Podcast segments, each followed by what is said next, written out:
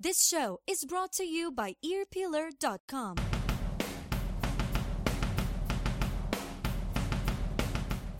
What's up, everybody? This is John Bush from Armored Saint, and you are cranking it up.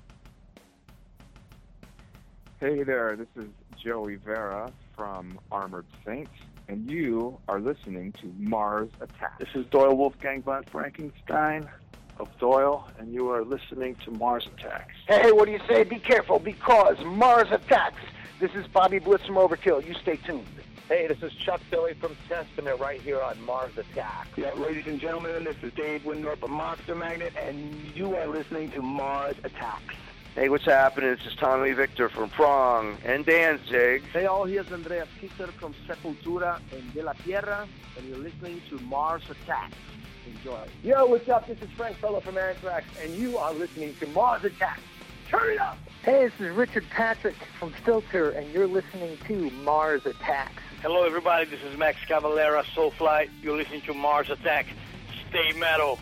This is Brant Bjork, and you're listening to Mars Attacks. So keep listening.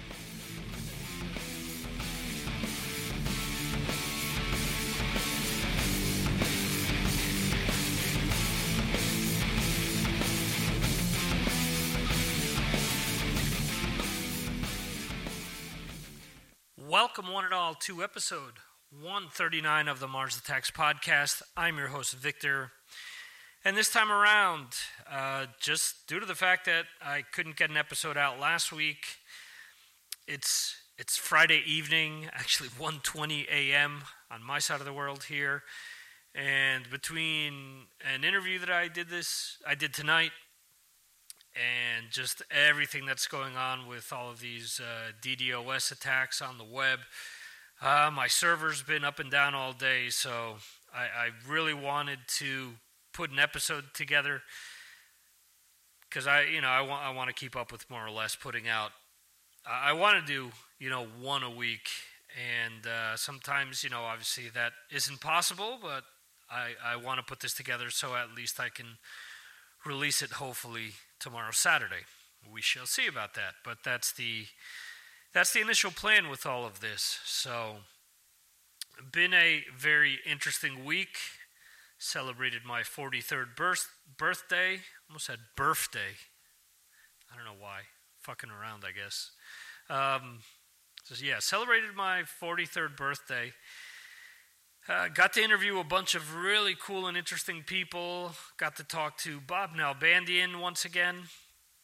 He's behind the Inside Metal series. If you don't know about that, we've talked to him a bunch of times on the show. He's been on the Classic Albums series as well.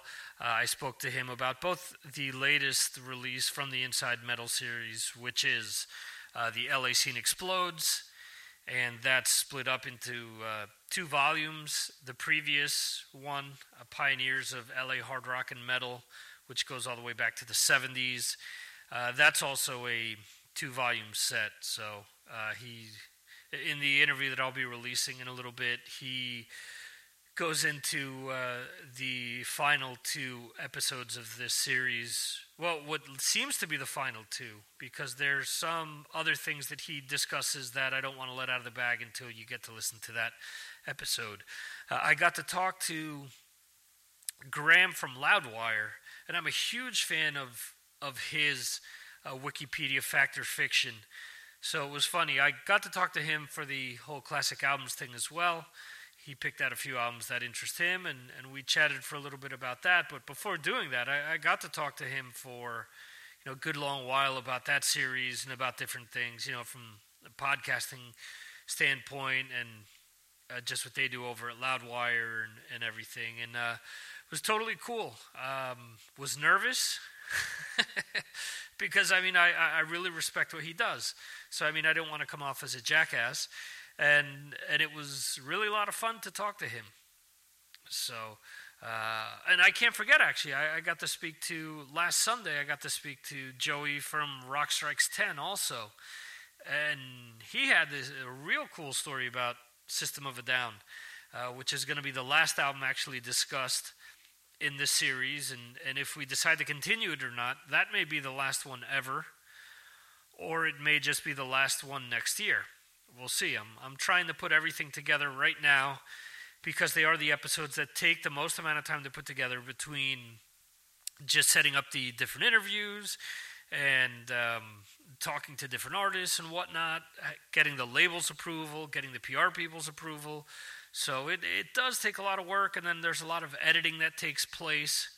So, I mean, and, and talking to other fellow podcasters is always easy because, you know, we can usually make things work. And it, it's always, this is a topic that I've talked to someone about this these last few days about how you know as much as I enjoy interviewing people, you know I've I've always had people ask me, uh, you know whose phone numbers do you have on in your contact list or whatever, and and you know I've turned my phone over to certain people, and I mean I don't do it to brag or whatever. It's just there in the event that at some point in the future, if if I can't get in touch with somebody, then you know, I have that as a basis to maybe try to set something up. I've never had to go to that extreme, but you know, there are people that I know that have said, "Oh, you know, I would be calling up so and so all the time and discuss what." you know, because once you're done talking about, you know, the album or or you know, different musical things, unless you know something about that person or some interest, I mean, j- just imagine somebody calling you up, finding your phone number, and saying, you know, let's let's use Joey from Rock Strikes Ten as an example. Imagine somebody calls him up and gets him on the phone and talks about Prince for, you know, three hours one night, and then calls back and, you know, wants to talk about something else. After a few times of doing that, it it gets old. I mean, it's it. I mean, I can talk for hours and hours and hours, but you know, a lot of times when I when I hook up with podcasters, there are common themes that we talk about. You know, different things that you know interests that we know we have, but it isn't a case where out of the blue, you know, I I, I, I search people out to just you know, hey, you know, um, I just read on Blabbermouth that you know you're doing this. Is that true or whatever? No, you know, I respect that person. I I don't want to be pestered at all hours, so I don't do that to somebody else. So, you know, and and I have people that every now and then check in with me and just say hello or, or whatnot, and that's cool. You know, we have like a a quick cordial conversation, but I mean, I it it isn't as if again, you know, we're we're we're, we're discussing uh, you know nuclear fission or anything like that. So it merits you know thirty phone calls a month. So, but whatever. People are people are funny that way. Um, and well, I I'm got sidetracked there, but the last person I got to interview tonight, I got to interview Graham Bonnet, uh, who is a great, great singer who is in his 60s now and still sounds just as powerful as he did back in the 70s when he sung for Rainbow or, or for MSG in the 80s. And he's been a part of a bunch of different projects. And it was very cool to talk to him. I was definitely a, a giddy schoolgirl before before so, you know, because you hear stories and you don't know what's true, what isn't true, and it was great. Yeah, I really enjoyed it, and that'll be out in a in a few weeks. Um, and I'm trying to knock these out. You know, I have have today I have Brant Bjork for you. I have Carley Coma from Candiria coming up. Uh, I also have um, an interview with uh, someone from The Sword. I also have Carl Alvarez and Bob Nalbandian from Inside Metal coming up.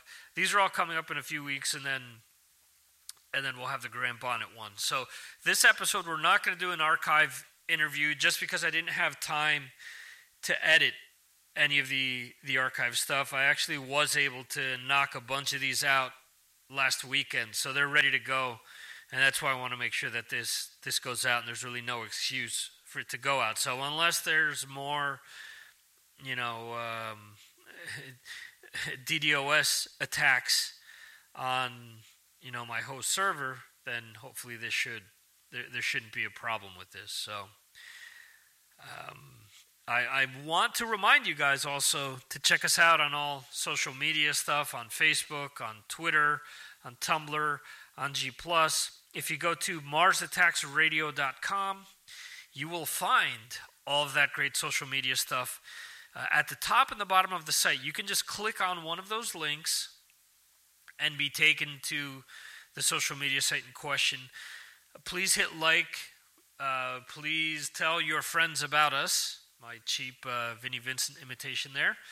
And actually, I guess that would be Mark Slaughter because he's the guy with all the voices. But I don't know. I don't know who actually did that at the end of All Systems Go. Anyway, so yeah.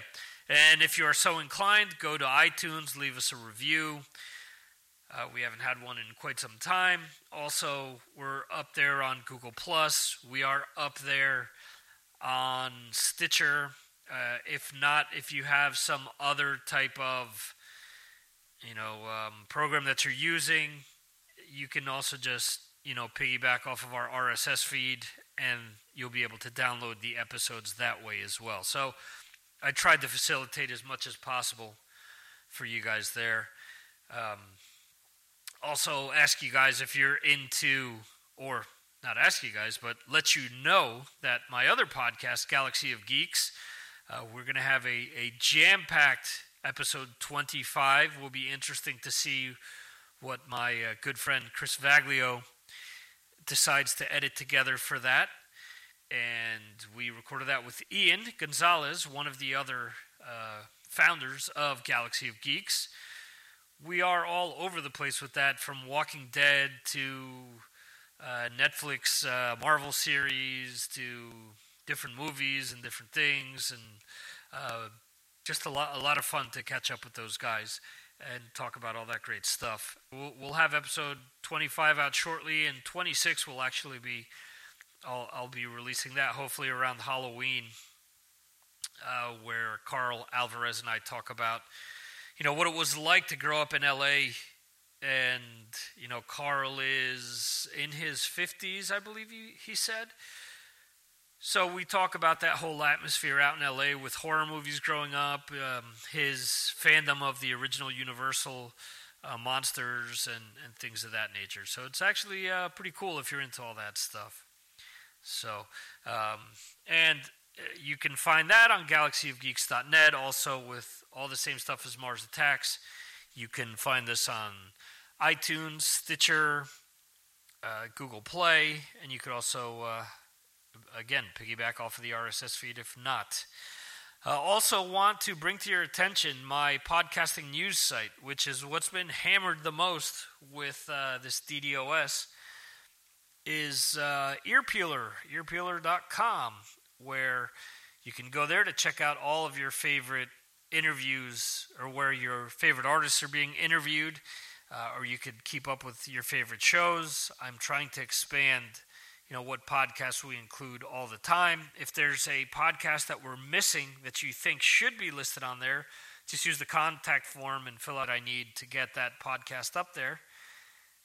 And I'll take it from there. I actually have a whole list of new podcasts that I'm going to be adding, but I'm waiting for an update to the plugin that uh, basically corrals all the information for me every so many minutes and imports it, and then I basically finagle it to the point, you know, to, to what you see on, on the web there. And there's plenty of things that I have to get rid of because they just don't fit, you know, the the guidelines of the site, basically. So, so that's it. So that's earpeeler.com.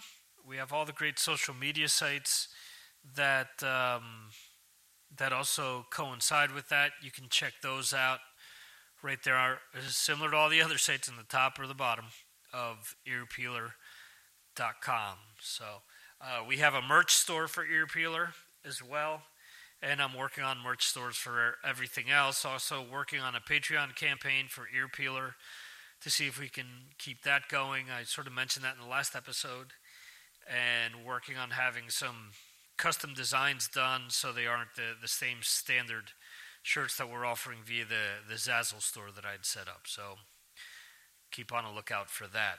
And uh, also want to thank everyone that reached out to me as a result of the rant that I had with the last episode. Um, uh, Chris Czynszak from Decibel Geek and, and again Joey from Rock Strikes 10. We, we both talked at length about this during the week. There were others that did contact me as well. I mean, as, as a podcaster that's been doing this for a few years and just hearing just the utter horseshit about how easy it is to make money off of it. You know, it's it's it's a joke. It's you know to anyone that wants to get into this, um, you will more than likely always, and I don't. I'm not saying it's impossible that you can't make money off of podcasting, but 99.9% of us put more money into it than we get out. That's just that's just the the plain facts. That's how it is. So thanks to anyone that contacted me and wanted to uh, discuss that topic. So if you ever want to drop me a line, you can do so input, I N P U T, at marsattacksradio.com, or you can also get a hold of me through the social media sites as well. So there's that. A little while ago, about a week, 10 days, two weeks, yeah, somewhere more in the neighborhood of 10 days, two weeks. Eric Kluber, who's been on the show quite a few times, contacted me that um, uh, his band Iron Knot was releasing a new EP with a bunch of songs. And he sent a, a bunch of, of different tracks, and, and there's, there's three tracks he sent me, I should say. This is the track that, after after further review, this is the one that that I guess he felt would work best if I was going to couple it with an interview that included Brant Bjork. So, this track is called My Little Girl, and it is by the band Iron Knot.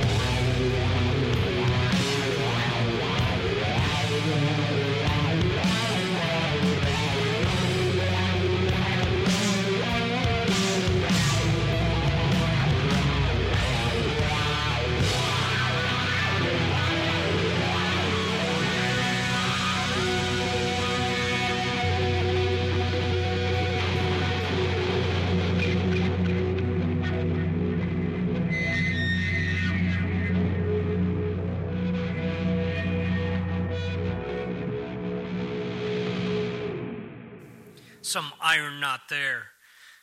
That is my little girl. And as I alluded to initially, and I've sort of been talking about in previous episodes, yes, we are doing new episodes of the classic album series that will be released monthly in 2017. So look out for that. We'll have them out shortly. So, two other guests that uh, that you'll get to hear are Chris Akin and Wendell Neely from the Classic Metal Show. So I got to talk to Neely this past Saturday, uh, roughly a week ago, and the week before that I got to talk to Chris, and it was a lot of fun talking with the two of them. So um, had had a blast, and it's it's cool to talk music with them, and and I mean I understand that after 20 years, which is such an amazing benchmark, where you're doing the the same show, to do six hours of hard rock and metal talk is just very difficult. You know, it's it's just I wouldn't be able to do it. So I I realize that they have little you know, interjections that include music and they have interviews and different things, but the most of their you know most of what they do is is really driven by as uh, Neely explained to me by their their chat room. So their chat room and things that are in the news and and so on and so forth. So uh, just uh, again cool to talk to those guys. And there are a few other show hosts that uh, that I will hopefully be hooking up with shortly. And as time goes on, I will be divulging. I mean, I hate to be a name dropper, but I mean, in this case, I don't really see it as a name dropper because I'm not sitting here pontificating about any bands that I'm putting together or, you know, the other day, um, you know, the other day, I just so happened to receive a, a phone call from from Ace Decade when he was driving around in his limo, and, and he asked me if I would just so happen to play something off of the very first uh, Platter, Platypus Sacrifice album, you know, and it's like, dude, good for you, you know, uh, awesome that, you know, again, you have all these people in your phone, but no one gives a fuck. You know, if my phone could talk, it would probably call you an asshole. there you go. Anyway, the, the focus of today's show is definitely Brant Bjork. Just released a great, great album. Came out earlier this month. Before jumping into something off of the album that he just released, and that is, it is a solo project, but it is technically you know, Brant Bjork and the Low Desert Punk Band, like with his previous release, the Black Black Power Flower, sort of a tongue twister there. Uh, the new album, Tao of the Devil, was also released in this uh, with this band, the Low the Low Desert Punk Band. Jesus, can't talk tonight. It's quarter to two in the morning, so not an excuse, but it is what it is. So before we jump into that, I want to play something off of the very first album that I purchased with his playing. Yes, I realize he was in Kyuss, and I had the track. Actually, I had the CD single for Green Machine, and I remember, you know, like a few years later, I, I didn't own anything by Kyuss until a few years after that, just for economic reasons. And what ended up happening was the town where I grew up in, in New Jersey, they had a flea market, the Dover Flea Market, and there was a guy that would sell basically cut out CDs. And one of the cutouts was for this band that I had found out about a little before this because it was either Kirk Hammett or Jason Newsted and I believe it was Lars from from Rancid. When I went to see both bands as part of Lollapalooza '96, they asked what bands they were currently into, and they mentioned Fu Manchu. Well, it just so happens that Fu Manchu, that Brant Bjork produced them, and then ultimately became the drummer of the band.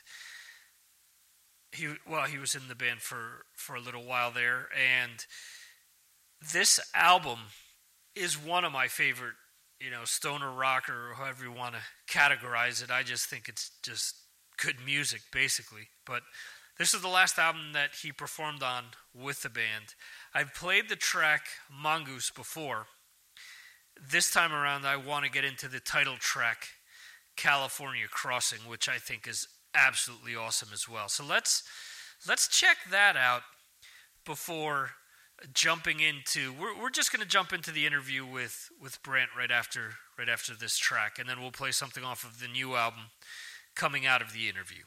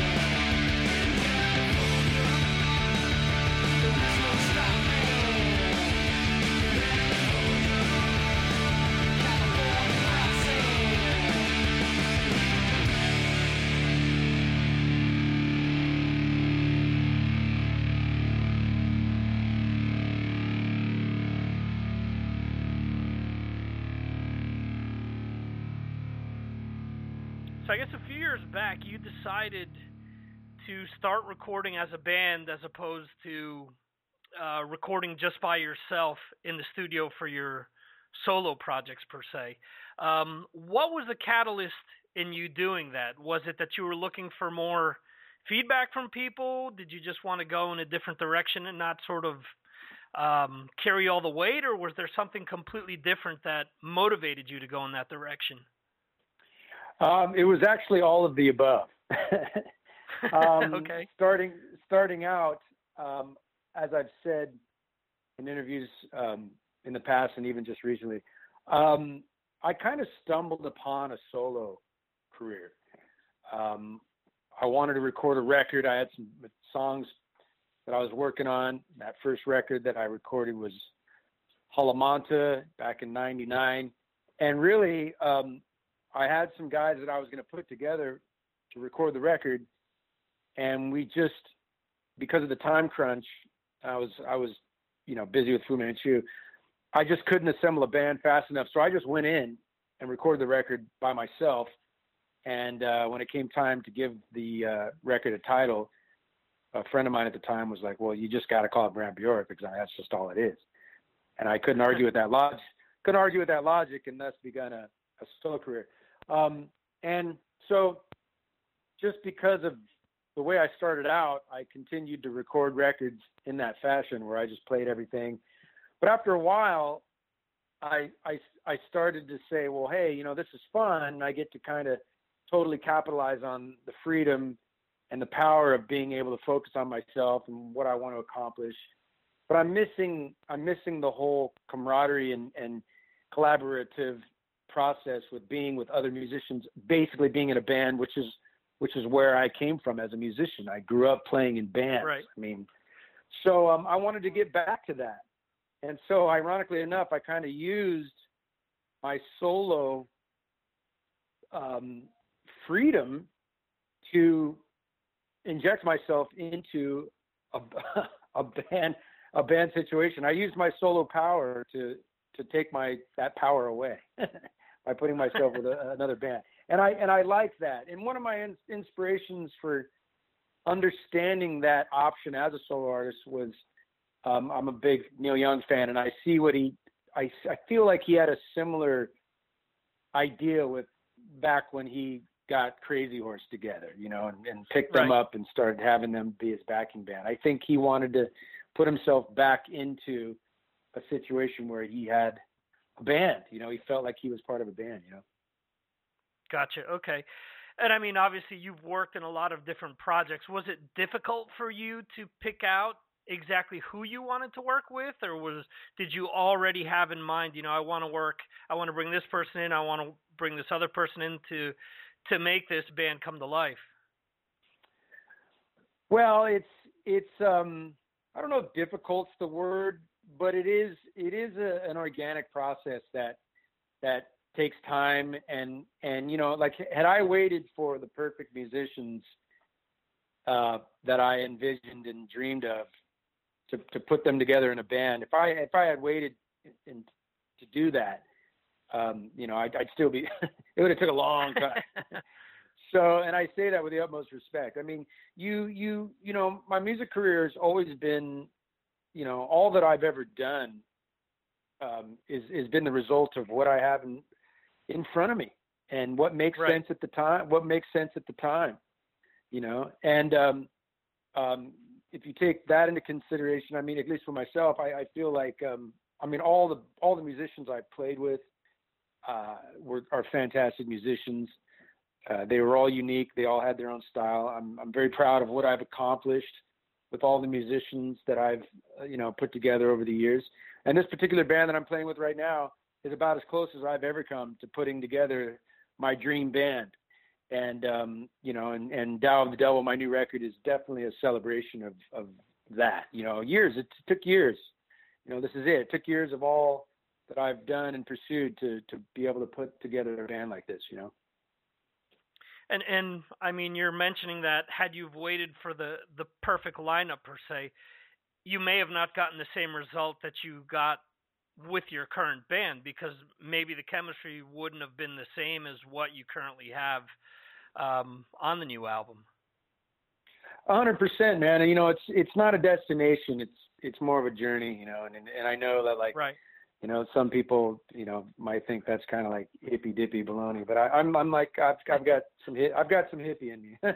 so, but I, I actually believe I actually believe in that that shit, you know. And so it's like yeah, I mean it it's it's always been a, a journey for me, you know, and and that's been part of the fun and and part of the challenge. And that's how I, that's how I grow as a as a as a musician. You know, is uh, play with different people for different reasons. You know. Right. Okay. And how different is it composing for the low desert punk band as opposed to previous projects that you've been involved in? Do you take things on differently? Do you add things differently? Is there a different type of freedom with how you bounce object or excuse me ideas off of the other band members? Um, yeah, absolutely. I mean, it it totally just goes back to what we were just discussing. I mean, like this band has its own unique musical chemistry. They have their own unique um, personalities um, behind their musicianship. Um, the band itself has its own personality, and so the songs, the arrangements, um, how we track, uh, the direction, the musical direction, is all a result of of becoming aware of what this band is. You know, I Mhm. mean, I'm not gonna ask, I'm not gonna ask them to go against their nature. That would that would be kind of just pointless. You know, it'd be counterproductive. Right. It's like I I want to I assembled some guys based upon their their their natural uh, musicianship, and so I want to further explore that. And the music that I chose and the way I arranged it is is me wanting to get the most out of what they naturally do. Gotcha. Okay. And were these tracks written specifically for the album, or did you have some of these tracks lying around and you sort of resuscitated them for the album? Um, we wrote some tracks for the record, um, and then we did a couple different sessions to try out different gear and different engineers and recording processes. Um, in through that process, we were inspired to write a handful of other songs and discard some other ones. So it's it's kind of this record's kind of a combination of a couple songs from our first couple sessions, a couple songs from our the last session. Then I think I pulled one particular song, and I think it was Stackt. I pulled that from uh, a sock drawer, as if you will. I think I had that was a that was a demo that I did. I think probably about um, four or five years ago. I pulled that out of out of the sock drawer. Gotcha. Okay, cool. So, I mean, realistically, you could say that the writing of the album eh, isn't something that just happened now. It it was over a course of a few months or even a few years, if you're, as you said, pulling songs out of the sock drawer. Yeah, yeah. I, I'd say I'd say almost about a year. I'd say this whole record is the result of us experimenting and writing over the course of about a year. Okay. And obviously, you're known for, um, as many have put it, the, the desert scene, the desert sessions, anything, almost anything that's associated to the desert is, is focused upon a, a certain group of guys that were out there and started a specific movement, a DIY grassroots movement, if you will. Um, why do you think that others haven't taken sort of the blueprint that you guys laid out there and tried to, you know, use it in other areas of the U.S. or, or even around the world? Um, well, I I do know from my experience, and I've got quite a lot of experience from playing in Europe. I, I would respectfully say there are there are groups of people in Europe that have definitely and clearly taken note and direct influence from the desert movement of the uh, late 80s, early 90s, and, and, have kind of expanded or built upon that in their own little regional areas. In Europe, I have definitely seen this and, and even experienced it. Um, um, as far as the United States, I don't really know. Um, and uh, other other areas around the world, it's it's it's hard to say, but I have definitely run into bands that are influenced by by the desert. But as far as an infrastructure goes, I don't know. I think a lot of it, though, just in general, I think the desert movement or scene um, was kind of, in a strange way, it was almost that was it was it was happening it was which was arguably kind of like the last era of before before the internet and digital technology kind of consumed everything, you know. Um, so Right. there was there was this real authentic guerrilla approach. I mean, of course, because that was also just the nature of how we did things in the middle of nowhere. But Right. also there was a spirit. There was a spirit behind it that fueled us to do what we did, and it was the same spirit that, and and was literally uh, an extension of of just like the early '80s hardcore independent punk rock movement that we all kind of grew up with, you know. And and I think that is something that's gone, and it's really because because of technology, really, you know. Uh, we're talking about the desert movement here with with this last question. There there are so many people that go and look to L.A. or New York or Chicago or or Miami even, uh, depending on the type of music that they're into, to work and sort of cultivate a certain sound. But you've always more or less stayed within the desert. How has the desert continued to fuel your creativity? Um. Uh, it's it's it's hard to say because it's just part of who I am. You know, you don't we don't always have a, a choice where we're you know I, I I'm a father. I got kids, right? And it's like, you know, I I give my kids a, a lot of rope to work with, but like chances are they're not going to have the power to tell me where they're going to live. you know, I don't know. Maybe maybe they will. I don't know. But but um and it was no different for me and, and all the all the kids I grew up with. You know, we were we were raised in the middle of the desert and you just you grow up not knowing anything different and your environment your environment just naturally is an extension of who you are. It's just it's just your environment. Um, and so whether I'm in the desert or whether I'm writing a record in in Sweden, it's it's just it's it's in me. You know, Right. it's just in it's just in me, and that people call it the desert, and maybe it is the desert. I don't know, but I think I think what it is is it's just my soul and my upbringing in the desert and a lot of a lot of variables. It just is just this kind of distilling process where like when the music comes out of me, it just comes out this certain way, you know.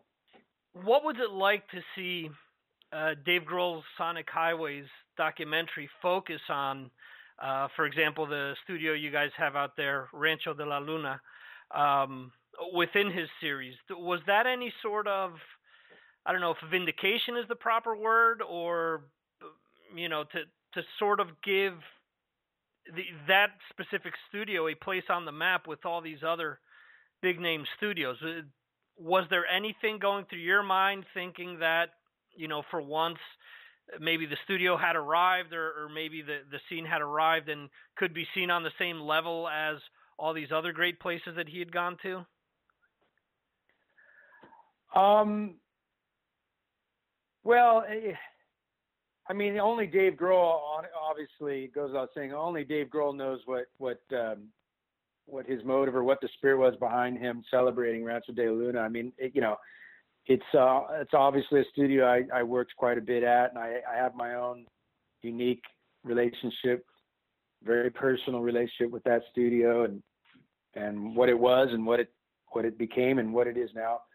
Um, I think Dave Grohl, though, in my opinion, I think I think he is a guy who's has a very interesting music career. He's he's and he's very he's very gifted in being a lot being able to keep his feet on the ground, but then also reach into very high places.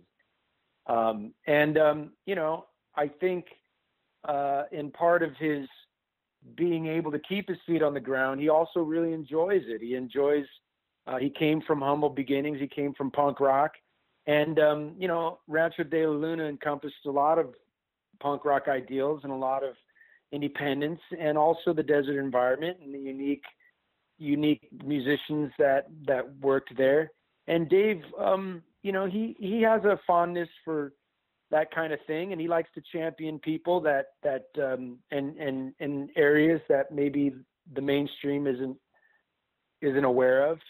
And so, um, you know, it's a, it's always it's always nice to see see someone do that, and especially someone like Dave, who has always consistently, um, you know, shed some light upon the community of desert musicians and, and studios and stuff. So it's it's nice, yeah, of course. And you mentioned a few questions back that you were a father. You recently worked on a project called Bunny Racket. Uh, is there anything you can tell us about it? Bunny Racket is a um, concept and now a full record that was put together by a, a friend of mine, an old friend of mine named Andy Walker, who's from Australia. And I met him down in Australia many years ago and our bands used to play together and stuff, and we became friends.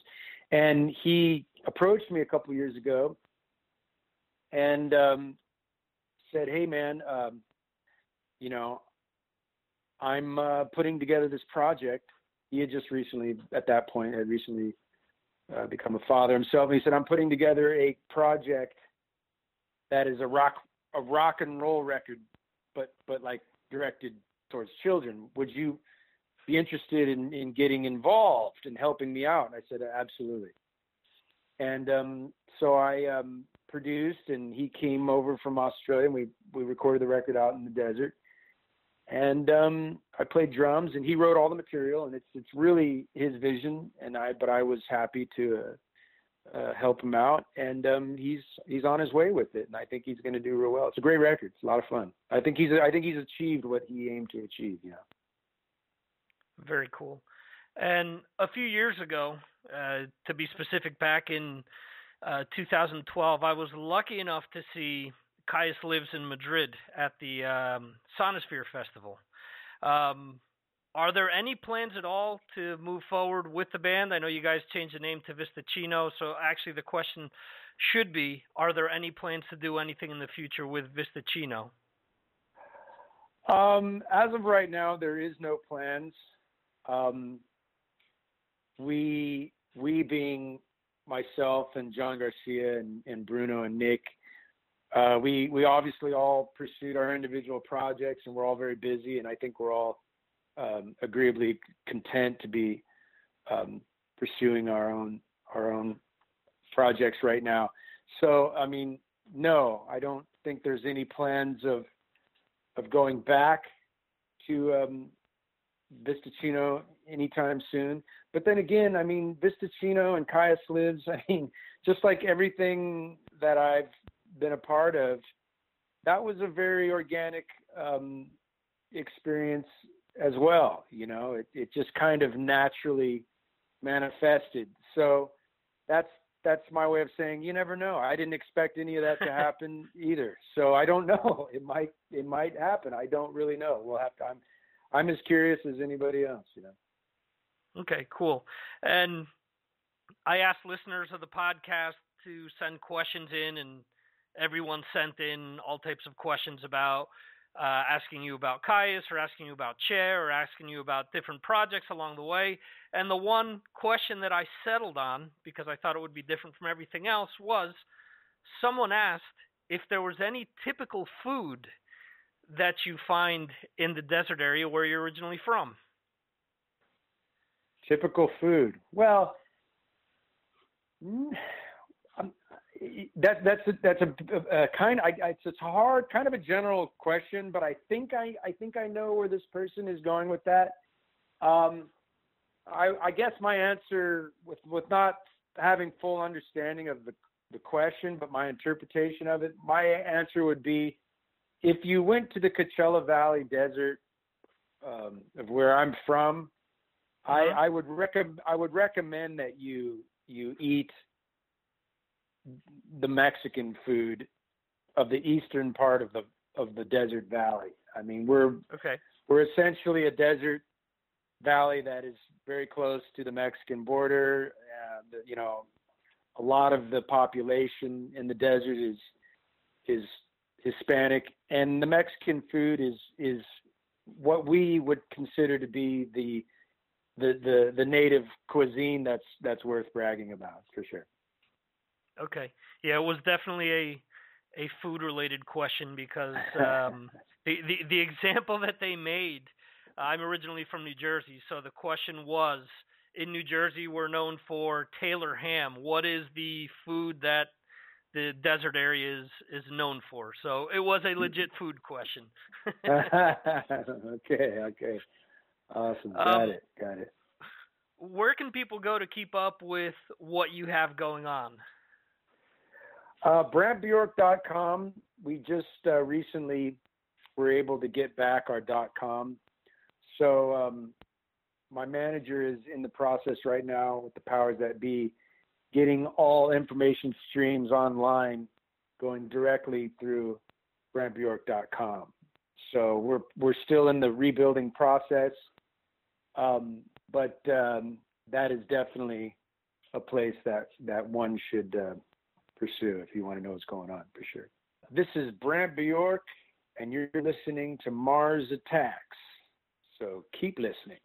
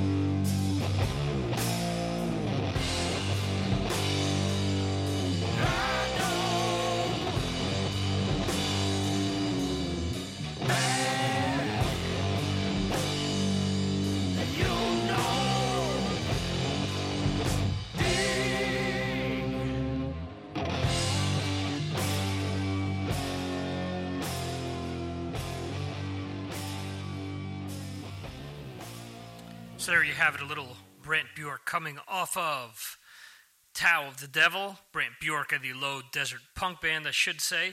There's the first track off of the album, The Gree Heen. Check that album out. That is the reason why we only added the sound sample there. It isn't because, you know, I, I did play the uh, Iron Knot and I played the uh, Fu Manchu in, in its entirety.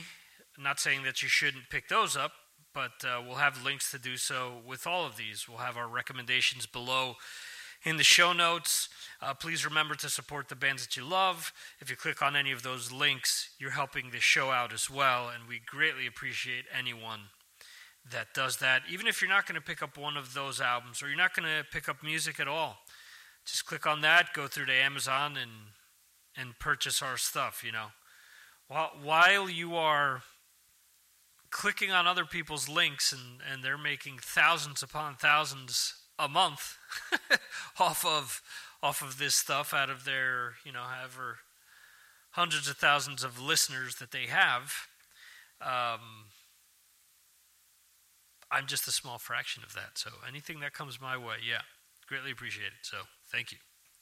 Um, i want to thank brant bjork for coming on the show. I want to thank John Freeman for making it happen.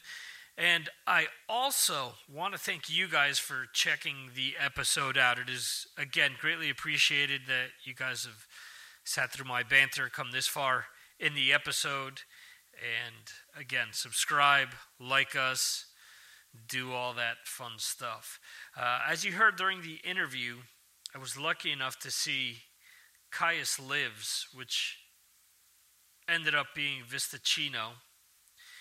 And what we're going to do to wrap the episode up is play a track off of the one and only release by Vista Chino.